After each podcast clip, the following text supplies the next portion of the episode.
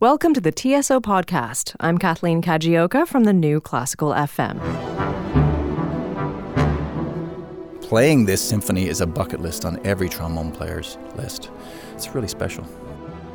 That's T S O Principal Trombone Gordon Wolfe talking about one of classical music's most epic trombone solos. You'll hear more from him later in the show. But first, the twenty sixteen seventeen season opened last week with a performance by world-renowned soprano Renée Fleming. After the concert, she sat down for a Q and A with music director Peter Oundjian. Take a listen. Renée, it's it's it's uh, wonderful always to have you in Toronto, and it's been, as I said to everyone earlier, it's been a very special experience for me because that film we all made together uh, yes, twelve yes. years ago. It was um, great fun. But, Let me, let me just ask you a general question, which everyone's curious about. I think you've been right at the top of this world in opera and in recitals for, you know, twenty-five to thirty years, whatever it is now. What do you find has changed the most in that period of time? Oh, so much. Uh, you know, certainly in opera, it's definitely that the uh, visual and the theatrical values have have really taken uh, uh, precedence. And, and uh, you know, certainly for theatrical values, I think it's a great thing. I want to believe the characters that I'm seeing, and I want to I want to be really in, invested in the story. However, not at the expense of great singing or great music making, because otherwise I'd go to the theater, because I love theater too. Mm-hmm. So that's a big difference. I would say the H D broadcasts have really changed. And, si- and since the start of my career, super titles came in. At the very beginning of my career, I'll never forget singing Mozart Recitative, and suddenly we had to wait because people were laughing. And that was a shock. Right. You know, so a lot has changed. Uh, and naturally, that everything is now on YouTube, that you can't go anywhere and try something out. It's going to be the next day there.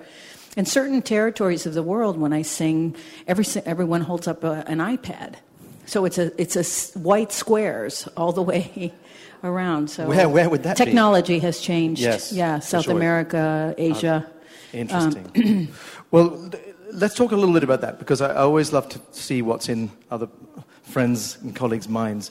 So, what do you think is the most significant thing that? that any of us, and you in particular, can do looking forward in the next five to ten years to to effect some kind of change in that regard?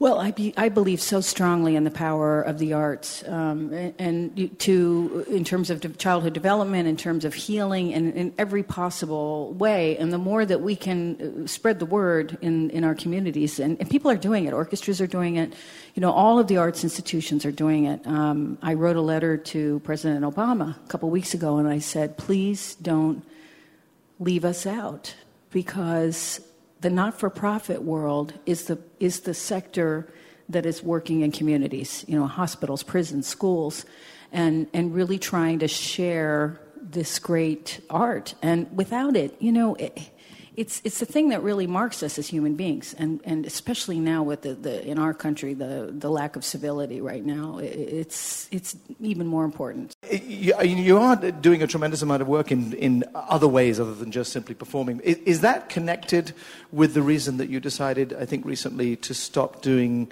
really sort of mainstream opera work, or, I mean, a significant number of opera roles? Tell, tell us a little bit about that decision. So opera is kind of like the Olympics. And, uh, you know, at a certain point, I, it was Leontine Price coached me on this. She told me why and when she stopped with opera. And it made sense to me. And so it, the idea in, you know, is that you uh, eventually uh, have done, I've done everything I wanted to do. I've sung fifty-four roles. And uh, and I don't want to keep singing the three that I still like and feel comfortable with. Mm-hmm. So I just thought it was a good time. You know, I'm not a repeater. Yeah. Uh, and I would do new music, so I'm... I'm you know, I, I don't... I, that's why I'm not going to say this is the last opera, because I don't think it will be. Uh, but I'm continuing to... I'm mostly concertized. I mostly do what I am doing tonight, and I love it. That's my favorite thing. Well, can you tell? I have a blast, yeah.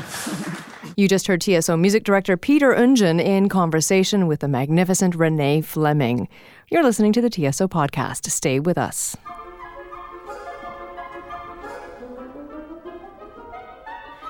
The T S O performs Mahler's Symphony Number three this week. Principal trombone Gordon Wolfe tells us that this symphony has one of the biggest trombone solos in classical music. My co-host, T S O Principal Bass Jeff Beecher, went backstage to find out more. Take a listen.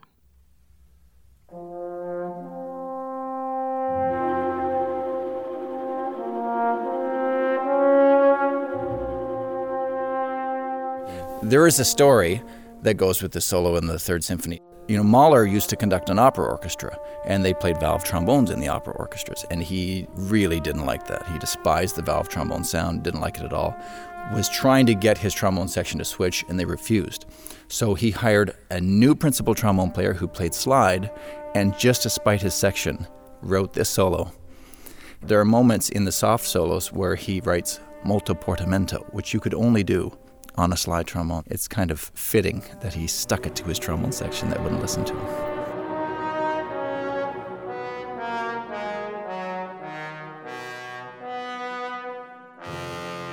We have a few solos in the repertoire, but um, usually they go, you know, they're big to us because they're solos and they don't come, come along very often, but usually they're, you know, ten seconds and you're done. And this one is a chance to to not only have an extended solo, or in this case three solos, but to actually have something really, really important to say in a solo that is so well written.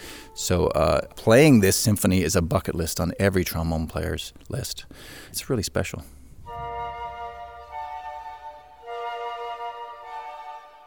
The uh, title of this movement is uh, Pan Awakens, Summer Marches In.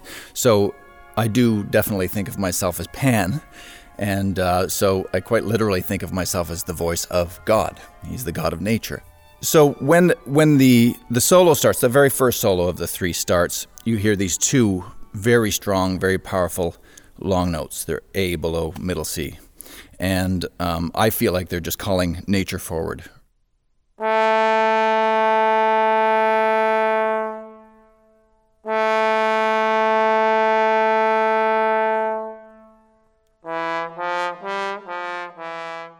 For me, the challenge is to play it in a way that is powerful and strong, but like an omnipotent being, never yelling, right, never never feeling that I, I have to overpower because I'm already powerful. And it's very lyrical, right? It's very lyrical, recitative, vocal writing. It really, really is. There's a lot of times you're very alone. Uh, the second solo is, is quite intimate, very soft, um, and uh, you, you end up um, just by yourself playing, you know, these beautiful lyrical lines. It's very dark.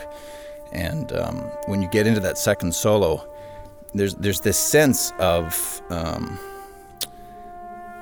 knowing that the end of summer will come, that death will come, and that that there's a frustration there. Even though he's the God of nature, there's this sense that he can't control that. And so at the end of this beautiful lyrical second solo, there's this sudden moment of frustration that that ends it.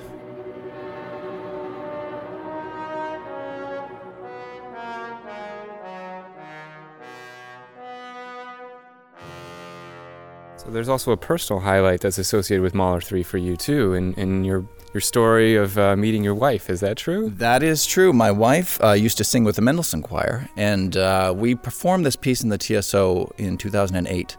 My first time getting a chance to play the solo. And uh, we had met a couple years before, and after the first evening's performance, I proposed to her and asked her to marry me. So that was, there wasn't enough stress with the solo, so I felt, figured I should go ahead and, you know, add some more stress to it. But she said yes, it worked out. This has even more of a special meaning to me for sure. Perfect. Well, we'll all be celebrating with you. Thank you so much, Gord. Absolutely, my pleasure.